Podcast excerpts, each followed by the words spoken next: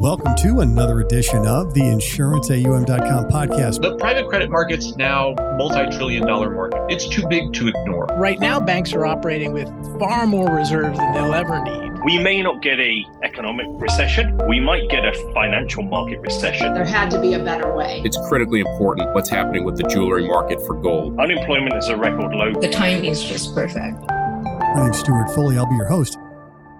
You know, I was born and raised in Missouri, and I saw an antique Mark Twain cigar box.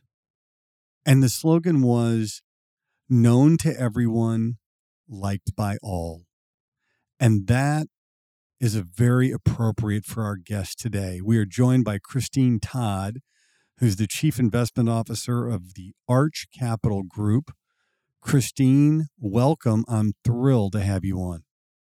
Thank you, Stewart. It is my honor. I promise. I like your podcast very much, so I'm humbled to be a guest. Oh, I'm thrilled. I mean, and we got a chance to meet for the first time in person at Natalie Rush's uh, Rush Capital event in Bermuda, where you were a rock star.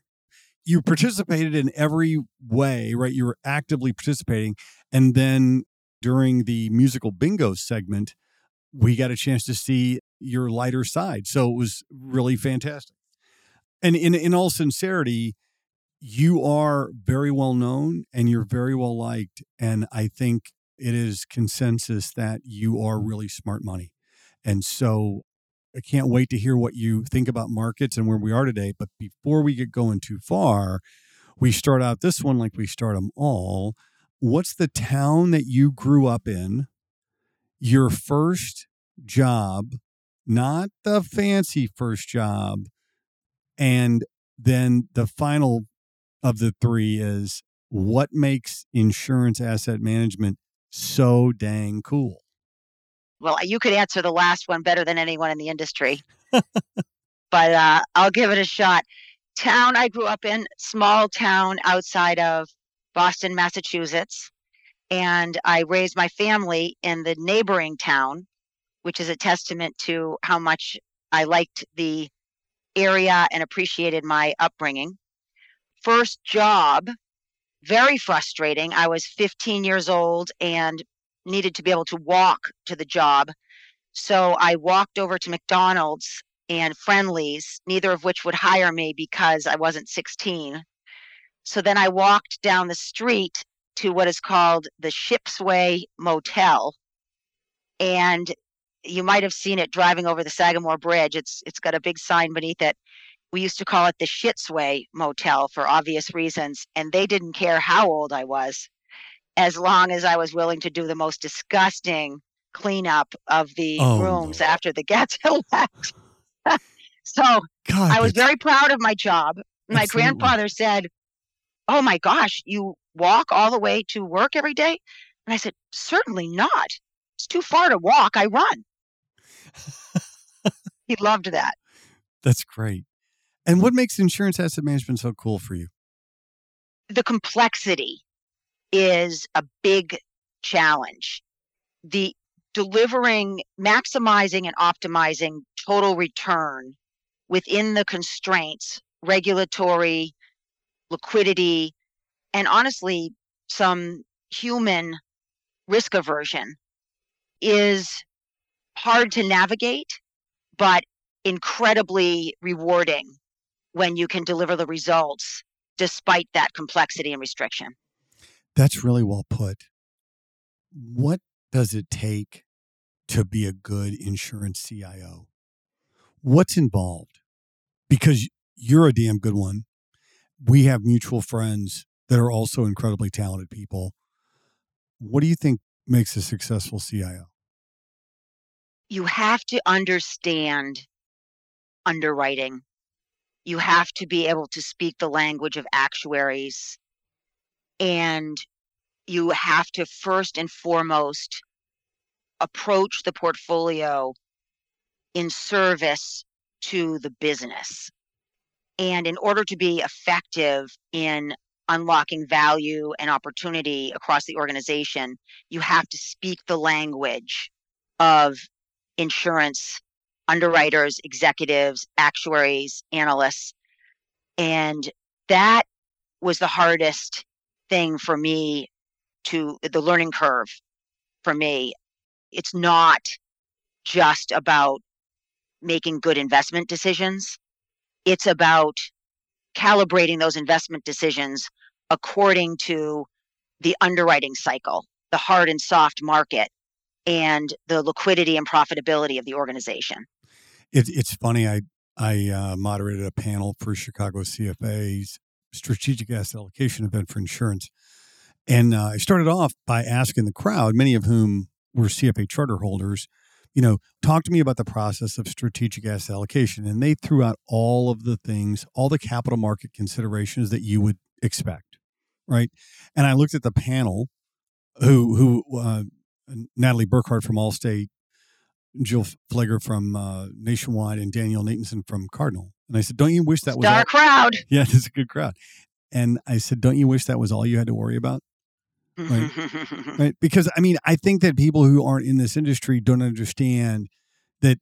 I mean, the, the idea, and I've I've thought this for a long time, but it's interesting that you brought it up. When you think about insurance terminology, rate on line, right? Rate on line is yield spread. I think it's the amount you're getting paid to bear risk. Insurance entities are so interesting because you've got one pile of capital and you've got levered exposure to risk on both sides of the balance sheet. And you better be good at pricing that. And the concepts are the same, but the vocabulary is completely different. But the concepts are the same, right? you just absolutely nailed it with that. Yes. And here's the other thing that I think is interesting. When they talk to the CIO, they say, I want you to maximize return per unit of risk, right? That's not what they're telling the underwriter. Nobody's telling the underwriter to maximize the top line. They're saying make good risk decisions, even though you and the chief underwriting officer are trying to do the same thing. You're trying to maximize the return on the capital you're putting at risk, right? So, speaking of which, what risks do you think are mispriced today? Risk in general is mispriced. The risk markets, especially in the US, have rallied beyond what we would have ever expected given the fundamentals. So, you've got the Russell 2000, I think 40% is negative earnings. We are in an earnings recession in the S&P 500. It's still up somewhere around 18%. You've got high yield spreads having come in over 100 basis points inside of 400. And the yield curve is telling you the opposite. The yield curve is telling you that we've got a recession, if not a financial accident, on the horizon. And the consumer is just euphoric. Economists have shifted their expectations from a you know recession slash hard landing to a soft landing slash no landing and to me that's a harbinger of the opposite to happen piper sandler back in february put out a piece where they clipped newspaper headlines back from going back to the 70s sort of 73 78 early 80s late 80s 2000s right before the GFC, all of which were saying soft landing approaches. So we keep reminding ourselves of that when we see the jobs numbers, the housing numbers, and we keep you know, reminding ourselves that fundamentally the structure of the economy doesn't support this continued growth. It's fake, largely because the consumer has excess savings, which are set to run out, although that finish line keeps moving forward. And then you've got the government spending, the Bidenomics, the chips investment infrastructure, green economy, and that is not sustainable as compared to the structural change in the banking industry. So the regional banks have since March permanently higher funding costs to the tune of 50 basis points. You've got regulators coming in and the FDIC. So it's it's the all the regulators, SEC, FDIC, you name it, are all over this, and we're going to have a much more constrained capital environment for the banks, on top of the fact that they're seeing more delinquencies in not only the commercial but also the household, you know, the, the consumer book, less demand by the consumer and by the corporate sector, less supply of loans at higher cost. Just that in and of itself, on top of the fact that the Fed may or may not be done, but the Fed certainly is not in a mode of loosening policy and reducing interest rates given the jobs market. So you've got high rates, sustained inflation. You've got a banking industry that's being less generous with liquidity, and that's structural. And you've got the private markets, lending markets stepping in. But Kip deVeer from from Ares made the statement on a podcast recently you can't finance the economy with 12% senior debt, which is what Ares and their peers are doing. So this is not sustainable. So I guess the short winded answer to your question is the euphoria and the expectation for soft landing, we believe, are misplaced. And that the risk markets are very dangerous, particularly levered credit and equities, US equities. That's really fascinating. So let me, at the risk of making half of half of my clients mad, let me just walk down this path with you. Low loss experience, solid structures, 40 basis points of spread. That was, if my memory serves, subprime mortgages in about 2006, right? And you look back and you go, well, I can get 40 basis points. I mean, look at this loss exposure. It's been fantastic, right? When I look at private credit today, it's, I've heard it couched as defensive. I've heard it, it's super stable and so on. But the underwriting on a lot of that hasn't been stress tested, right? The non bank lending market. Is that a concern for you? And a lot of those loans reside on insurance balance sheets. Are we on the same page with that concern or are you looking at it differently? It feels like the private lenders have more negotiating power. They need to lend less urgently than the borrowers need to borrow. And therefore, the terms are very much slanted in the lender's favor. And they are more and more discerning about those to whom they'll lend.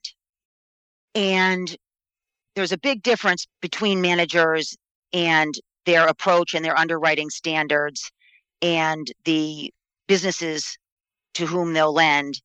That's an important part of allocating capital to the private lending markets is that manager selection and really understanding what the terms and conditions are and the levers that they can pull when things don't go right and their track record as to how they remediate when things go wrong because it's, you're never going to have you know a thousand batting average. There's going to be in this market times when you need to work things out.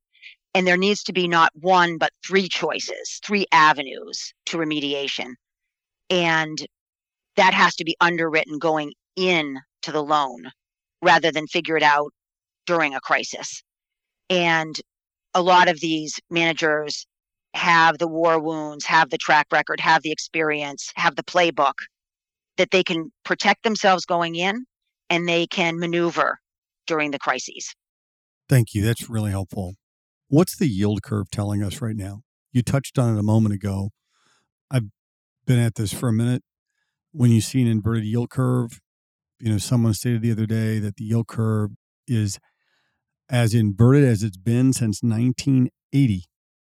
I was in high school in 1980, but I remember the conditions, right?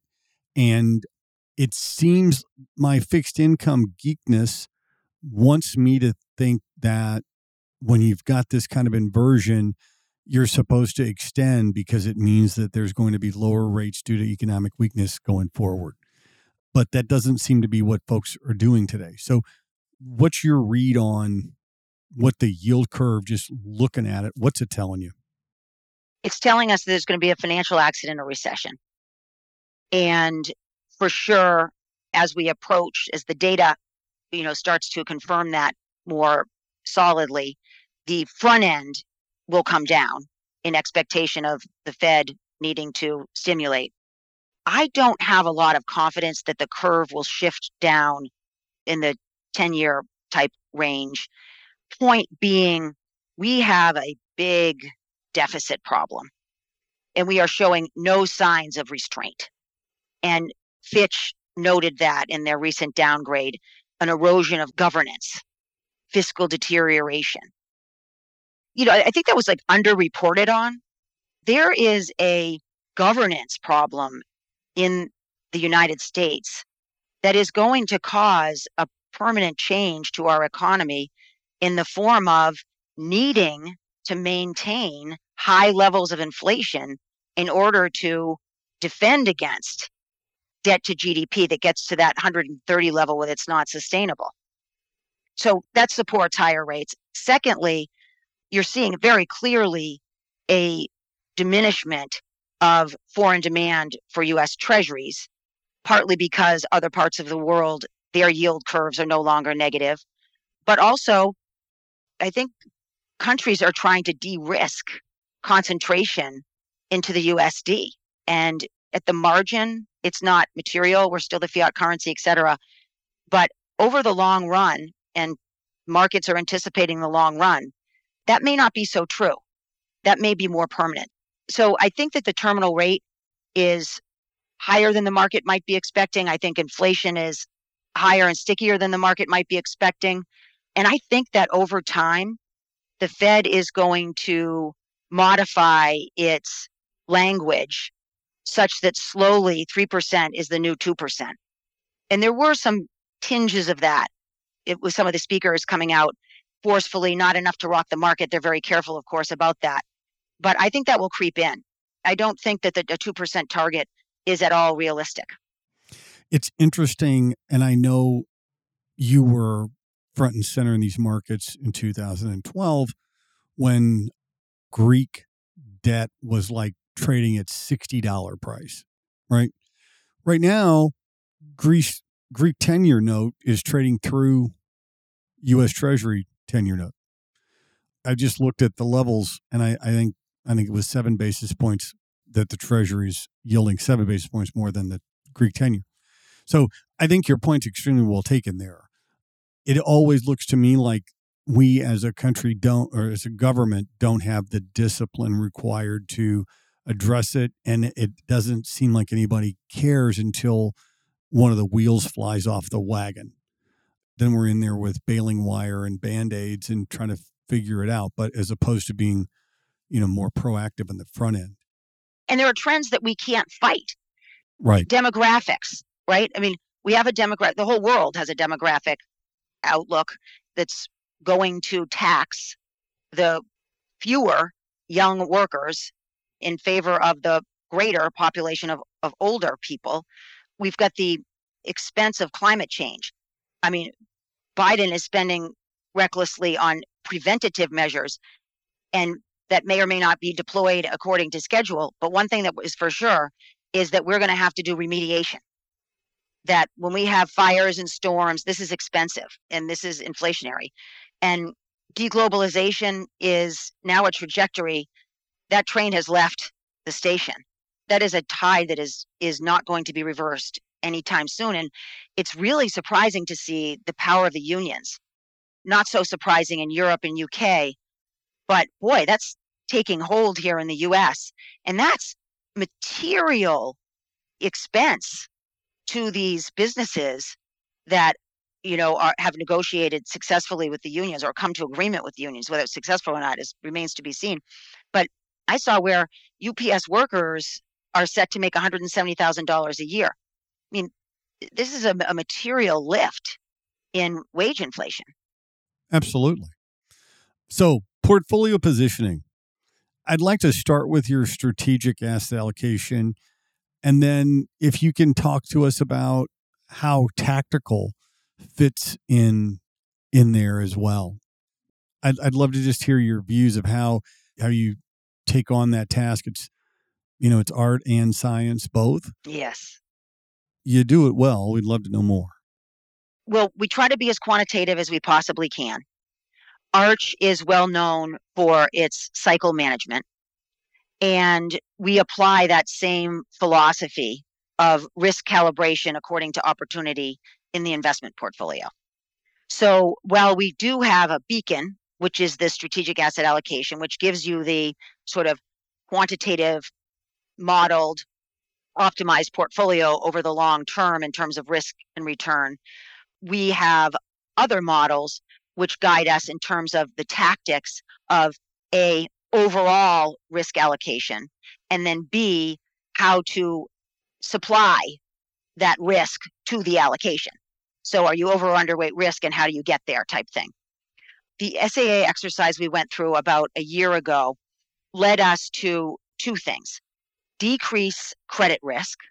So we went out of ig corporates into govies and increase, and this is the most important part, liquidity risk.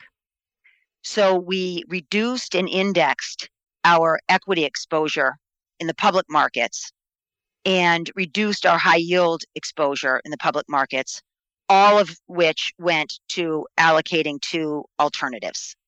And the alternatives, we've mostly focused on credit strategies, opportunistic credit, but also moving into private equity. The portfolio is mature enough so it's it's cash flowing um, and diverse enough so the, the volatility is muted that we can take some private equity J curve and volatility risk, finding really differentiated middle market managers, as well as taking advantage of what we think is a really hard market in secondaries offerings in alternatives. I was going to ask you about secondaries. We've had some folks talking about secondaries market, and it seems to me that you know one of the things that you wrestle with as a CIO is how much liquidity do I give, right? It, because being over liquid has a cost, but being under liquid is catastrophic. And a highly functioning secondaries market helps you if you can come out of some of these exposures or allocations without getting your face ripped off. What's your view there? We don't have a desire in this market to manage the portfolio by reducing exposure through secondary sales. We do have some discussions going where some of our holdings could get credit in terms of contributions to fund investments. Those are very early stage. We don't really want to lock in losses of portfolios that we think have good potential returns, even if we want to reduce our exposure to a certain risk. And the funds that have disappointed us are going to be equally disappointing to the buyer, and it's going to be refl- reflected in the price.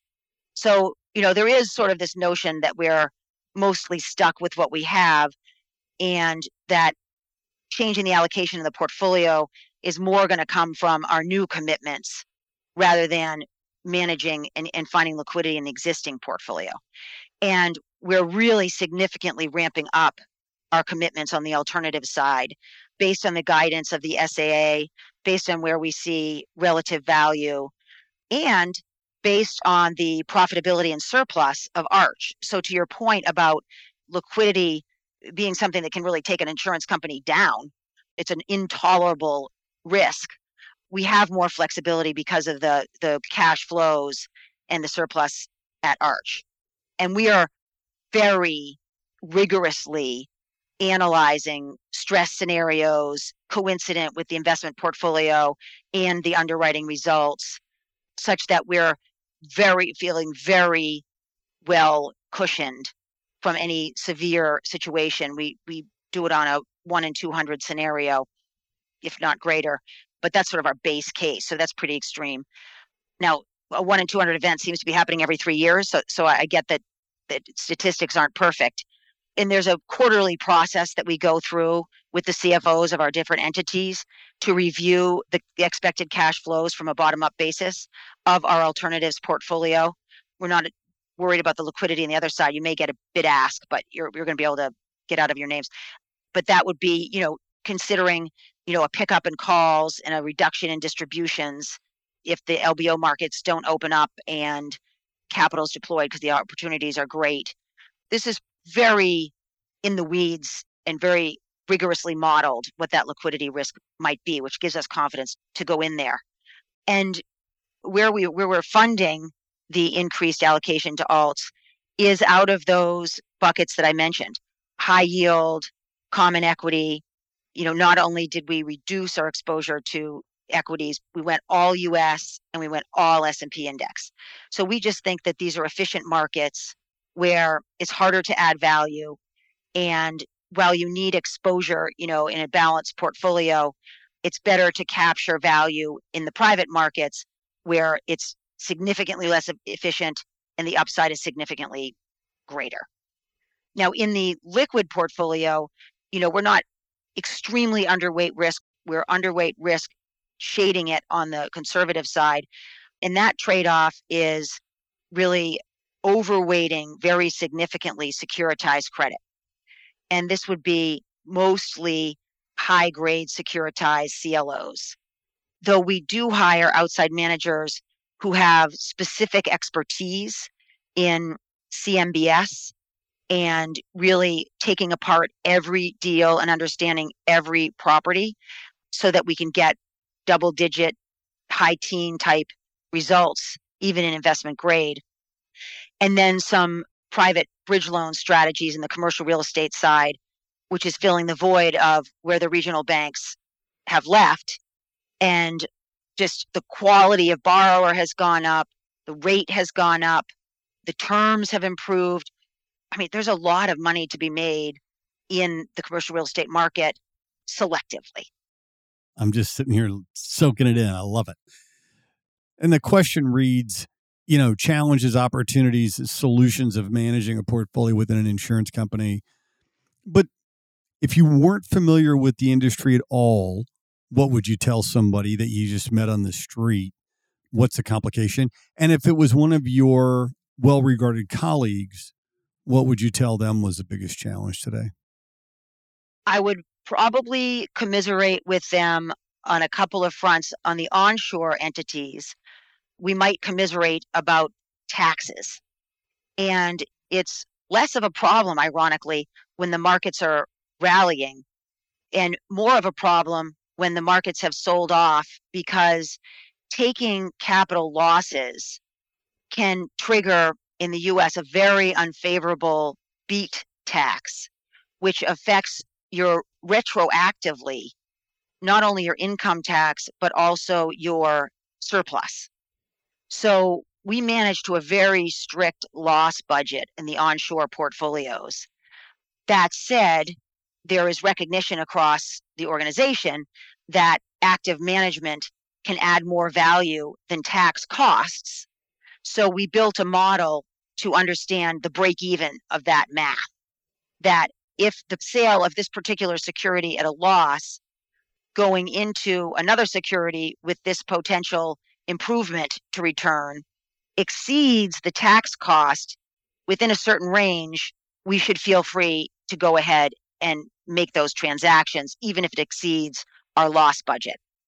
And there's a lot of communication required between the Treasury, tax, CFOs, just in order to make sure there are no surprises there.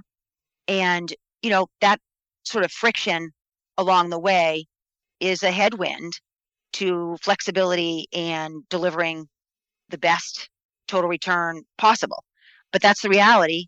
And you just have to create channels of communication and agree on processes, data driven systematic processes that can sort of pave the way for these decisions to be made quickly and easily.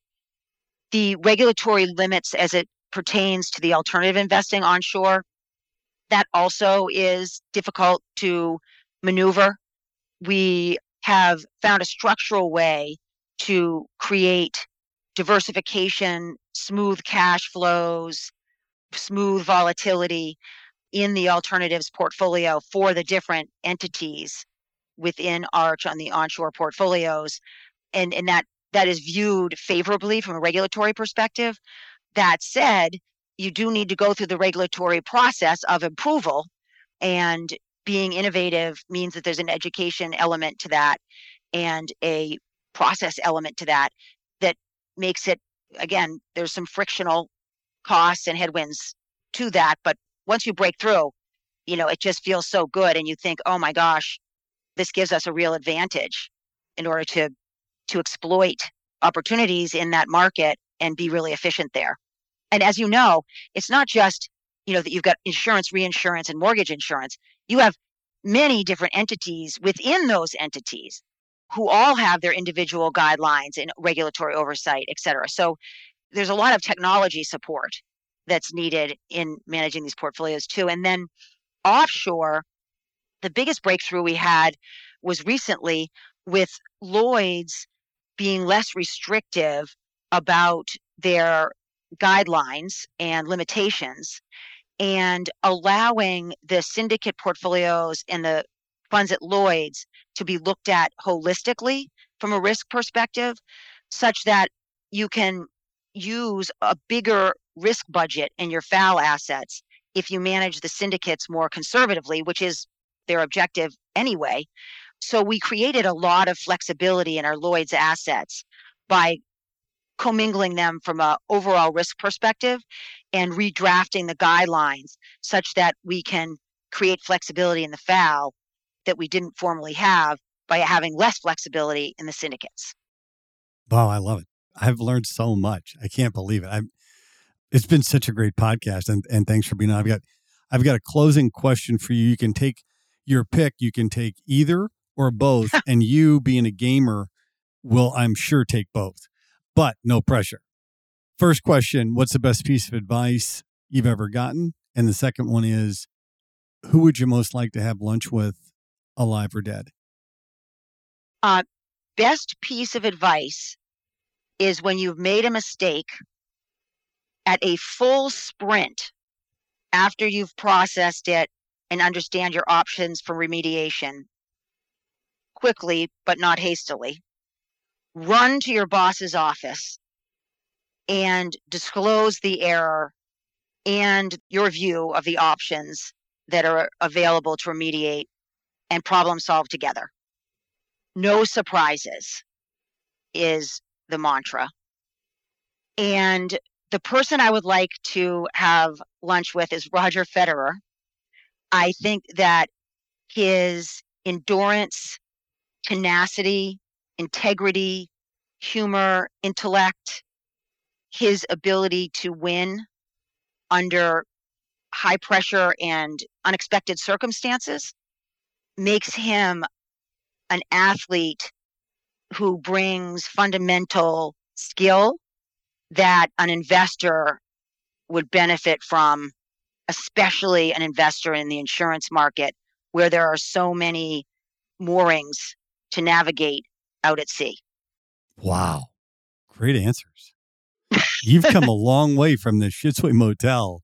I'm telling you, a long way. For sure. Not wanting to clean toilets anymore. That's right. No, I, I understand. I had a job at the same, I was in the same situation, not exactly, but um, I can relate. So uh, I can't thank you enough for being on. We've been joined today by Christine Todd, the Chief Investment Officer of the Arch Capital Group Limited. Christine, thanks for being on. It's my honor, Stewart. Thank you. If you like us, please rate us, review us wherever you get your podcast content, whether that's Apple Podcast, Spotify, Google Play, Amazon, wherever it may be. My name's Stewart Foley, and this is the InsuranceAUM.com podcast.